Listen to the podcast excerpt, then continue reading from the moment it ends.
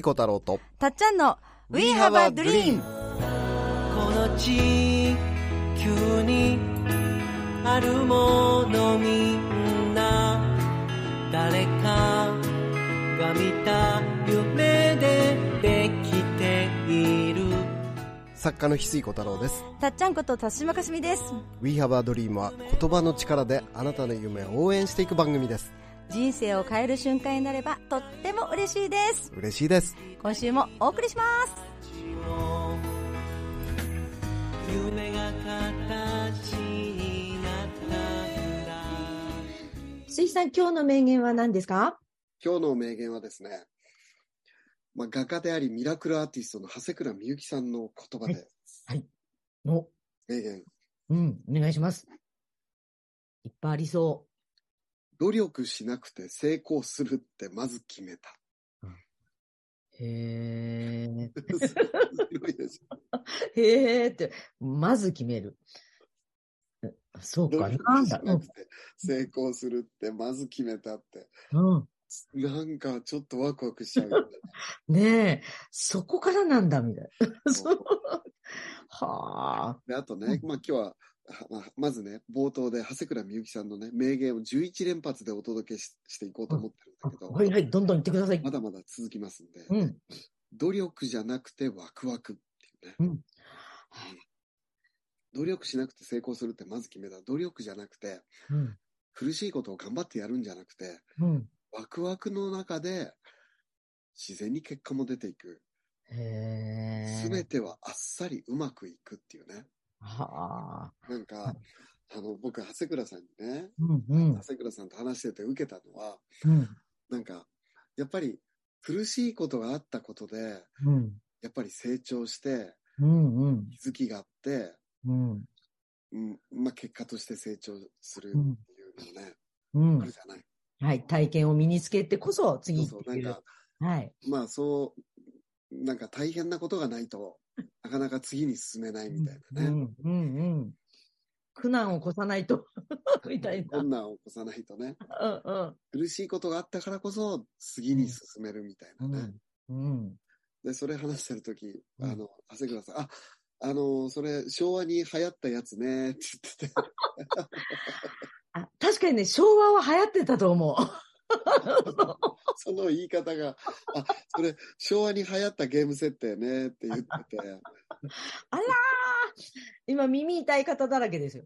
いや、あのーあのーなんていうかな。うん。あのーそれ、でもね、昭和やったんやっていうね、あのー確かにと思ったよね。だってよく言う、あの、東京タワーの下の、なんか、おき、ね、お土産屋さんとこの文字で、え努力と根性とか、そういうのがみんな買っていくとかっていう、昭和。ね、だから全てはあっさりうまくいくっていうのも、長谷倉さんの言葉なんだけど、本当に全てはあっさりうまくいったって、うんうん。気づきもあれば学びもあるしね、はい。新しい世界も開けるから、うんうん。そういうふうに人類は今、バージョンアップしてるみたいですね。わあ、ねえ、昭和のことがわかる人たちが今、たくさん聞いてると思う。いつからそうなってたのっていう、うわあ、流行ったゲーム。すべての後ね、長谷倉さんの名言まだまだいきますけど。すべての出来事はあなたを高めるためにやってくる。うんうん。すべての出来事はね、あなたを高めるためにやってくる。はい。そしてすべては良くなるようにできている。おー、なんか嬉しい。良くなるようにできてるんだ。良くなるようにできてる。ーで、これ。ね、長谷倉さんと僕は怒ることは全部丸っていう本を強調させてもらったことがあるんだけど、はい。この本のね、最初ね、長谷倉さんパートのはじ始まり方ってねうん、まあ、強調なんで僕のパートと長谷倉さんのパートがあるんだけど、はい。長谷倉さんパートってこうやって始まるのね。うんうん。長谷倉美幸です。うん早速始めましょううん。これがもう1ページでこれだけ。へえ。2ページ目がね、うん悩みとは。これであお2ページ目終わり。はい。悩みとは。はい悩みとはってドーンって真ん中に書いてあって、うん。ページを開くのね。うん。で、ページを開くと何て書いてあるかっていうと、うん。悩みとはうん、ズバリうん、芸風ですって言ってね。これで3ページ目終わり。もう、いきなり心つかまれる。で僕のキャラクターが、ヒャーって言ってるのね。僕のキャラクターが、ヒャーって言ってて。で、次のページは、うんもう一回悩みとはってね、うんもう一言だけバーンって真ん中に書いてあって、うんうんまた次のページをめくるのね。うん。悩みとはってなんて書いてあると、最初は悩みとはズバリ芸風ですって、はい、はい。うん。あなたの芸風だって。うん。うん。どう悩むかっていうのは、はいあなたのね、芸風なんだと。岐阜なんだ。悩みとは、うん。趣味です。以上って言ってね。で 僕がギャーって言って始まるっていう。し、シンプルすぎて、ええええそう。し趣味なんですね。そう。こ、好んで悩んでるってことです。うん好きなんだ。僕がね、質問してるんですね、長谷倉さんに。うん。長谷倉さん、いろいろね、それでも悩みが消えないときはどうしたらいいんでしょうか、はい。うん。開き直りましょ わかりやすい。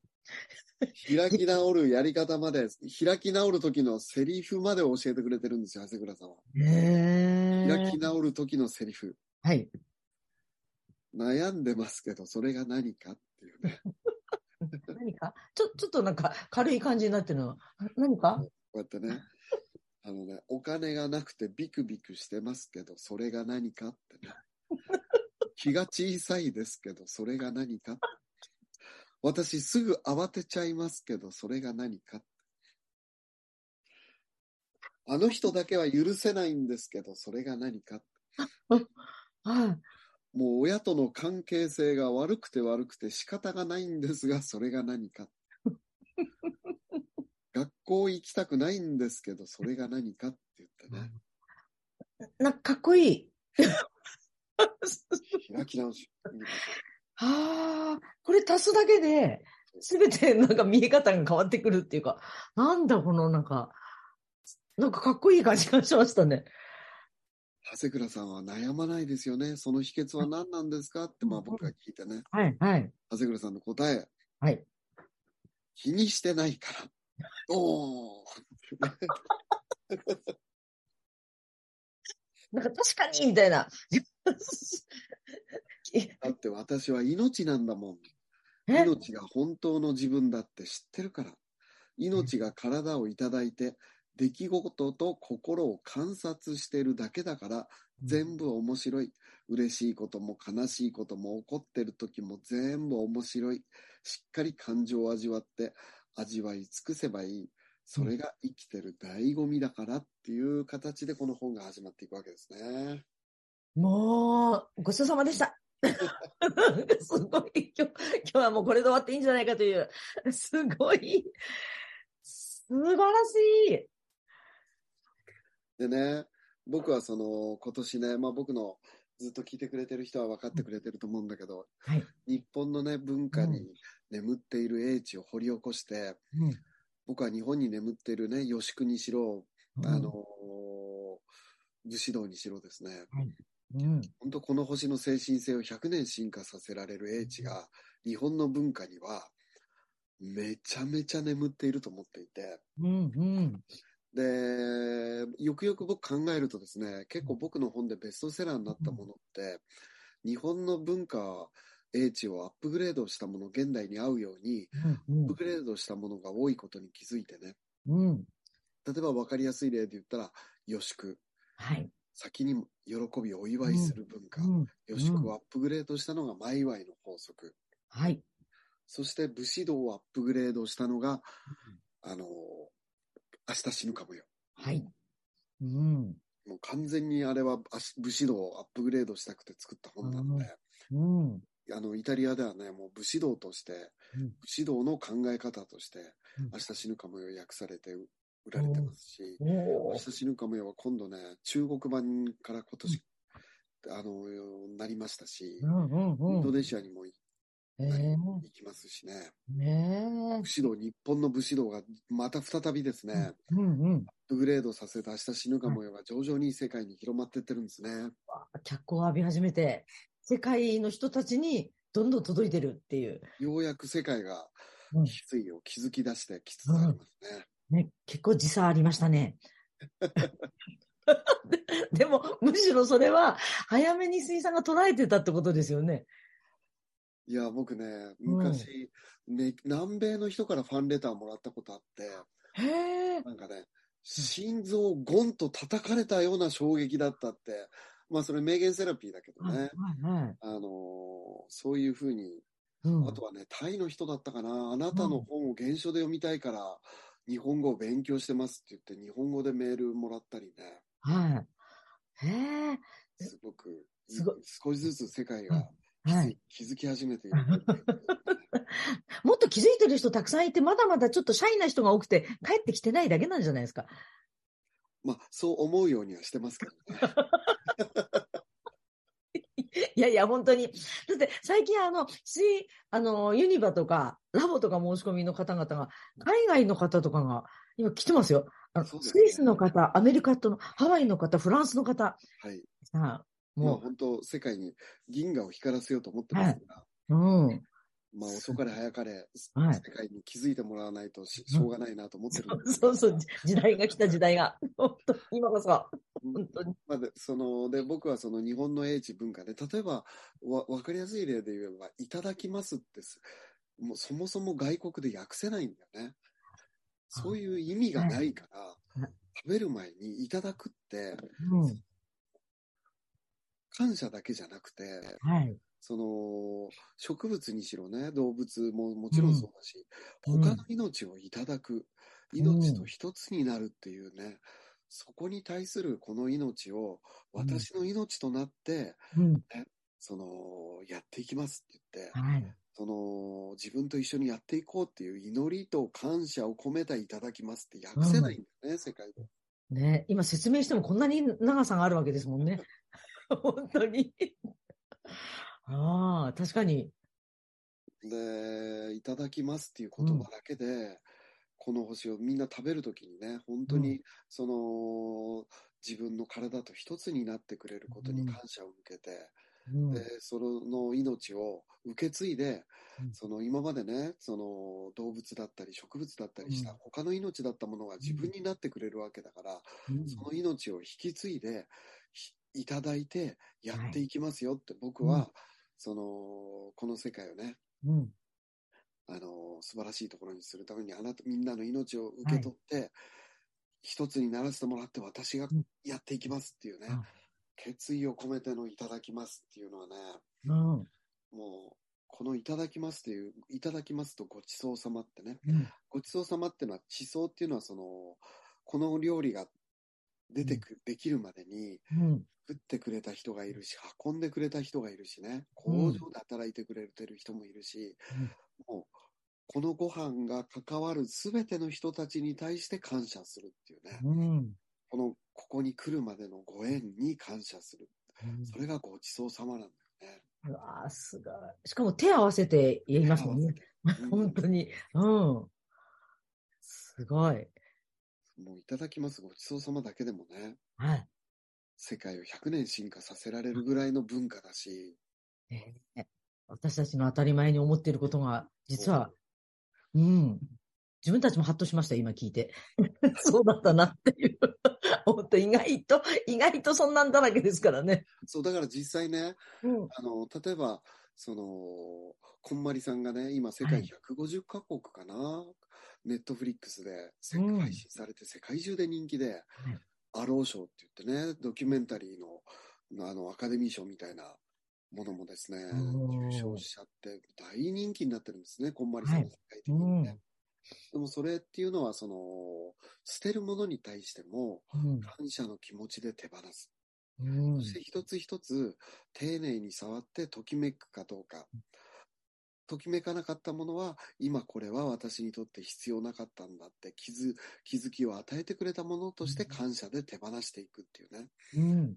その、神様に手を合わせるかことはあっても、うん。捨てるものに手を合わせて感謝して別れるって、もうジャパニーズミステリアスっていう、もう日本の神秘っていう感じで、お片付けを道にしたっていううんうんうん。ことで、もう世界めめちゃめちゃ受けてて、でも僕らって結構感謝で手放すっていうのは、意外と受け入れ、スッと入ってくるんだよね。うんうんうん違和感ない。うん。はい。感謝するものを手放して捨てるっていう、うん感謝で手放して捨てるっていう行為に対して、うん意外と当たり前のようにできちゃうんだよね。ね、やっぱ愛着があって、その長さを感じると、ね、そんなにポイってならないで時はそれが世界に行っちゃうと、はい。Wow、fantasti c なんですよね。これを言うのにいかに恥ずかしかったかっていうのはちょっとありますけど。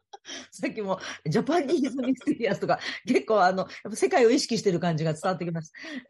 今、 Japanese mysterious。そうそう。で、簡単な言葉は、どうぞ、もう一回。 Japanese suspense っていうね。サスペンサスペンスなの？ファンタスティックまで言ってます。わおわおっていうね、もう、本当に、その、日本の精神、僕らから見たら意外と当たり前なことが、うん。もうわおなんですよね。で、YouTube でね、その、はい。パリの女の子が、彼氏が日本人なのね。うんうんうん。彼氏が日本人だから、うん。日本のおもてなしの心にすごく感動してるうん。パリの女の子で、はい。で、おか、で、彼女はパリに住んでる、おフランスに住んでるんだけど、うんうん。お母さんが、うん。あの、もう髪の毛のねうん、あの、薄く、あの、細くなってきて、うん。ちょっと薄いところもあるから、コンプレックスがあって、なかなかその、もう、美容院に行くのがね、うん。うんあの、億劫になって、もう長年美容院行ってなくて自分でカットしてたっていうお母さんに、はいでも日本人の、うん。日本の美容院は、うんその、日本の美容院は、もうお姫様のように扱ってくれてね、うん髪のうん毛染めるのにも、うん。なんか余計なとこはみ出したらクリームつけてくれたり。で、もう、そういう一つ一つのサービスに、はい。そのに日本人がフランスで美容院やってるところに、娘さんが連れてったのね、お母さん。うん。うん。そしたらもう、日本のね、美容院のおもてなしにうん感動して、うもうんお母さん涙、涙ぐみそうになって、家に来てほしい、これからもっていう、こんな扱いされたことなかったっていう。お姫様になれたっていう、女の子になれたっていう。でも、それ、その YouTube 見たんだけど、うんうん。日本人から見たら、うん普通の美容院なのね。いつもやってもらってますけど。そうそうそう。お俺の通ってる美容院の方がまだ上なんだけどって。もうちょっとあるぞと。そうそううんうんうん。あの、確かにすごい素敵な美容院なんだけど、うん、日本はそれ結構スタンダードなんだよね。ああ、なへえ、そこに慣れてる。うもん。僕もさ、美容院行くとさ、シャンプーした後にあったかいタオルをはい。当ててくれるんだよね。顔に？そ顔に、うん。ずって。うん。う。もうそれはもう、あの、外国の人そんなんされたら、うん。ほんとジャパニーズミステリアスだよね。いやすなんジャだろうパニーズサスペンスだよね、もサスペンスがちょっとわかんない。う。もう理解不能。ファンタスティック、ワンダフルでもう、うん多分ね、キスされると思 もうサンキューのレベルじゃないわけですね。う。こんなにおもてなして、あの、徳川家康の気持ちが分かったって外人喜んでくれると思う。ちょっとそこわかりづらいです。徳川家康の気持ちが分かった。殿様って、あの、天下統一した天、征夷大将軍ってこういう気持ちかって分かったってね、外人が喜んでくれる。お殿様しかされない行為を私たちとされたんだと。お殿あ様、お姫様、はいはい。それ普通のに、それ普通の日本人の、日本の美容院の、うん、は世界の、あの、美容院の100年先行ってるのね。ああいいつ、の間に普通にやってた。すごい100。年先行ってる。で、そういうことって、うんいただきますごちそうさまもそうですね。で、僕が書かせてもらった予祝っていう文化もね、日本人はことを始めるとき先喜びお祝いするっていううん。ことも、あのー、前祝いの法則ってういう。ん。うん。で、あと明日死ぬかもよっていうのは武士道、はい。あの、アップグレードさせてもらった本で、はい。この、まあ今中国とね、インドネシアのしからうんうん訳されていくんですが、素晴らしい。うん。この、まあ僕自身もね、日本の文化をアップグレードさせたことで、作家として家族を食べさせてもらってるのね。急になんか、現実的な、あ翡翠家の実情が。だからね、ベストセラー作家とかってあ、ちやほやされてるけど、正直日本文化をただ紐解いただけなのね。日本人の先人たちのうん英知のおかげなんだよね。素晴らしい。えー、セカフザも入るわけですよね、石井さんの。日本人の。そうだね。あの神話のね、カムツドその、結果的には、まあそう思って作った本じゃないんだけど、い。うん結。果的には日本のね、神話のカムツドリをアップグレードさせたなーって、最近僕の仲間でもはい。4人で集まってね、うんうん毎月夢を応援し合って、うんさんの世界一ふざけた夢の叶え方ではい提唱してるうん。定例会と呼ばれるセカフザを、うんやってますっていう人結構すごい増えてきてて、あそうそうれってでも、うんカムツドリのね、現代版っていうかね、うん。ね、今急にそれも繋がってきた感じですよね。石井さんの中でも。そうですね。これそう作ってたわけじゃないんだけど、出してたんだ。なんか売れた本を振り返ると、あ、うん日本の文化をアップグレードさせてるんだなって後で気づいて、うん。で、僕はそのニュージャポニズム旋風をね、今年うん巻き起こしていきたい。はい。日本の文化、英知の中には、うん。世界を100年進化させる英知がたくさん眠っていて、うん。日本語をはじめね、たくさん眠っていて、うんで、僕はそれを役割だなと思っていてね、うん。ここから銀河のお祭りが始まっていくなと思ってるんだけど、はい。その中で、心の中で、まあ先輩だけど、うん気持ち的には同志、うん。同じ志を行く、うん。走ってくれてるうん。トップランカーのはい人たちはいが僕にとっては、長谷倉美幸さんとうん。加藤正樹先生なのね。うん。おー。精神性をね、うん。復活させるジャニュージャポニズム旋風を巻き起こしていく、うん。その、だから僕、翡翠小太郎、長谷倉美幸さん、加藤正樹先生っていうのがね、うん。ニュージャポニズム旋風の渦を巻き起こしていく役割をお、担ってる3人だと思うのね。はい。お、今言い切りました。うん。あのいいね僕の心の中の英知はずっとそう言ってるんでね。心の中の英知は言ってる。でも、実際、実践としてね、もうやってらっしゃる、実践っていうか、実績として作り上げている3人。いいですね、いいですね。で、その、それでね、今回、たっちゃんとやらせてもらううん。翡翠ラボシーズン6はですね、はい。ニュージャポニズムっていうのは、日本の文化をね、うん。うんこれを学ぶことでものすごい自分自身がまずハッピーになるし、うんうんそ、の夢を叶えるときに、あのーカーナビもまさにそうだけど、目的地入れるだけじゃゴールつけないんだよね。うんうんうん、現在地を知らないとうん、あのー現在地を知らないと、入力しないと目的地に行けないんだよね。はい。ここれ意外と、やっぱ、おあの、抜けがちですよね。そうそうで、その現在地を知るための、はい。僕は一つ、二つ今回物差しを用意してて、あそれは日本人であるっていうことと、あとはその星、自分の星回り、生まれた星から来る、うんそのまあ、生まれた星から来る自分の個性、うん。それを星回りから紐解く先生をね、うん情報水明学の木村忠義先生をね、うん。あの、ご縁をいただいて、で、翡翠ラボというのはその木村先生がうん、まず1回目ね、はい。出てきて、で、木村先生の情報水明学をね、うん。ラボ生申し込んでくれた方には全員生年月日をね、からはい。あなたの個性を紐解くっていうのをプレゼントさせても、セッションをプレゼントさせてもらおうと思っていて、はい。それを全員が分かった上で、うん。自分の個性、星回りの個性が全員が分かった上で、しかも、マッキー先生、長谷倉さんが登壇いただいて、うん。僕らの現在地である日本人の可能性の扉をですね、うん。カーンって開いてもらって、うんカーンなんですね。楽しみ。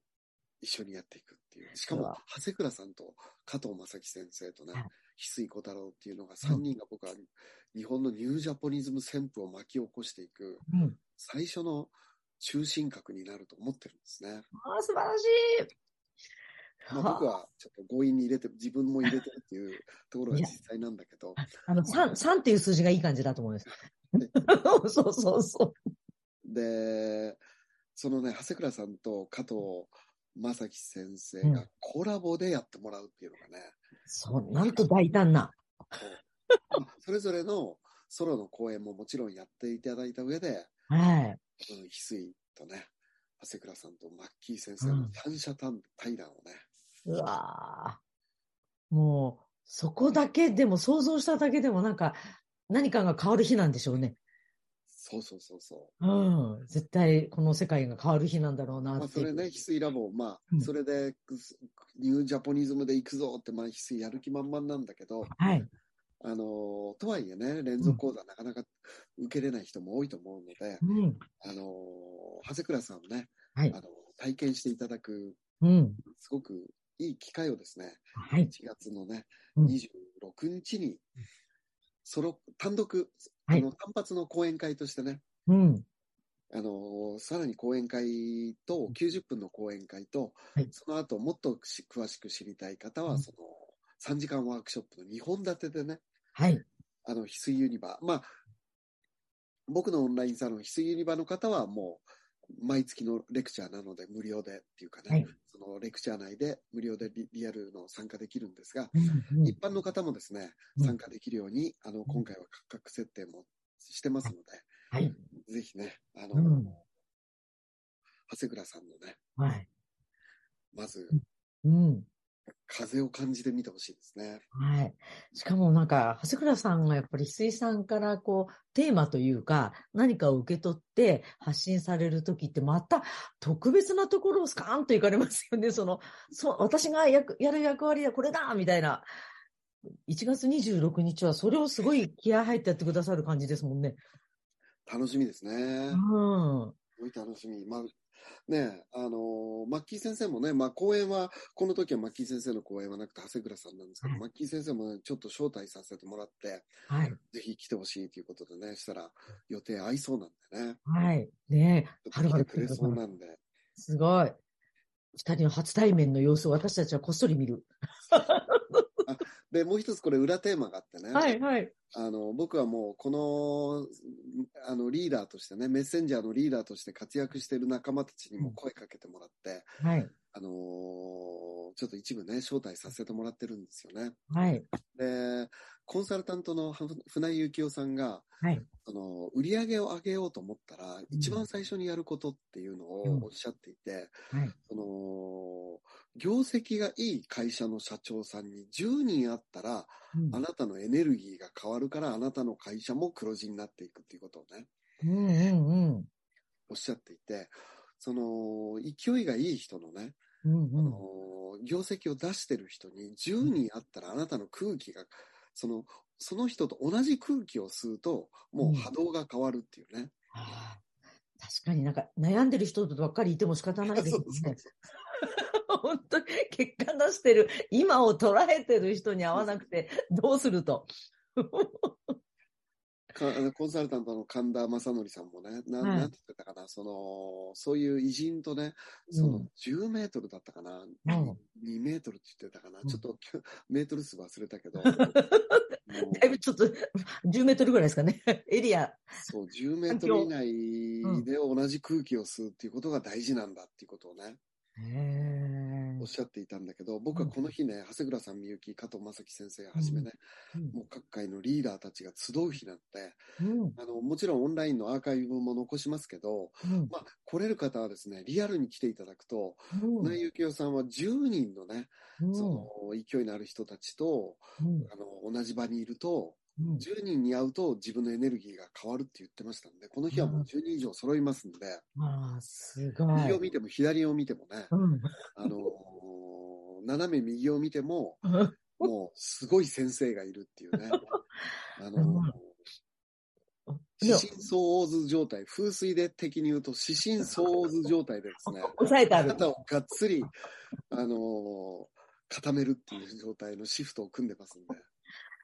確かになんか、まあ、いろんなね、スケジュールある中調整してくださって、来ますよっていう方々が向こうから来てくださるわけですからね。そうですね。ね、一個一個なんか訪ねていくような人たちが集まってくださって、それもやっぱりみんなに体験してほしいわけですよね。水さんが言っそていれはもう裏る。テーマでね、うん。あの、く来ると、もう、なんていうかな、僕は2023年、2024年と、あと2022年からそうでしたけど、本当に、はいその、なんていうのかな、もうラストスパートをかけて、マラソンで言ったらラストスパートかけていい時だと思ってるんですよ。うんうん今かけなくてどうすると。そろそろ、2025年に向けて、2025年に向けて今、ラストスパートを、うん、あの、かけていいタイミングだと思っていて、なのでみんなね、長谷倉さんの話、この日集まってみんなで聞いて、うん一気に次元上昇していきたいなと思っています。わ平日、26ね、うん、平日ですがね、あの、やっぱり改めて石井さんがよく言われる代給、代給 申請も含め、あの、取って交通費も使ってきてでも、ここの日はとっても意味がある日になるっていう、石井さんの思いがいっぱいこもっております。はい、よろしくお願いします。お待ちしてます。ありがとうござい。ます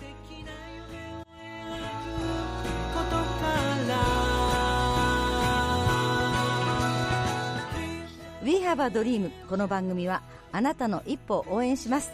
あなたは一人じゃない。あなたがあなたらしく笑顔で進めることを願っています。みんなの夢が叶って地球が夢に満ちた惑星ドリームプラネットになるために翡翠小太郎とたっちゃんこと辰島かすみでした。また来週。またね。バイバイ。どんな明日を描こう。涙こぼれそうな時でも信じること忘れないでいいよ愛も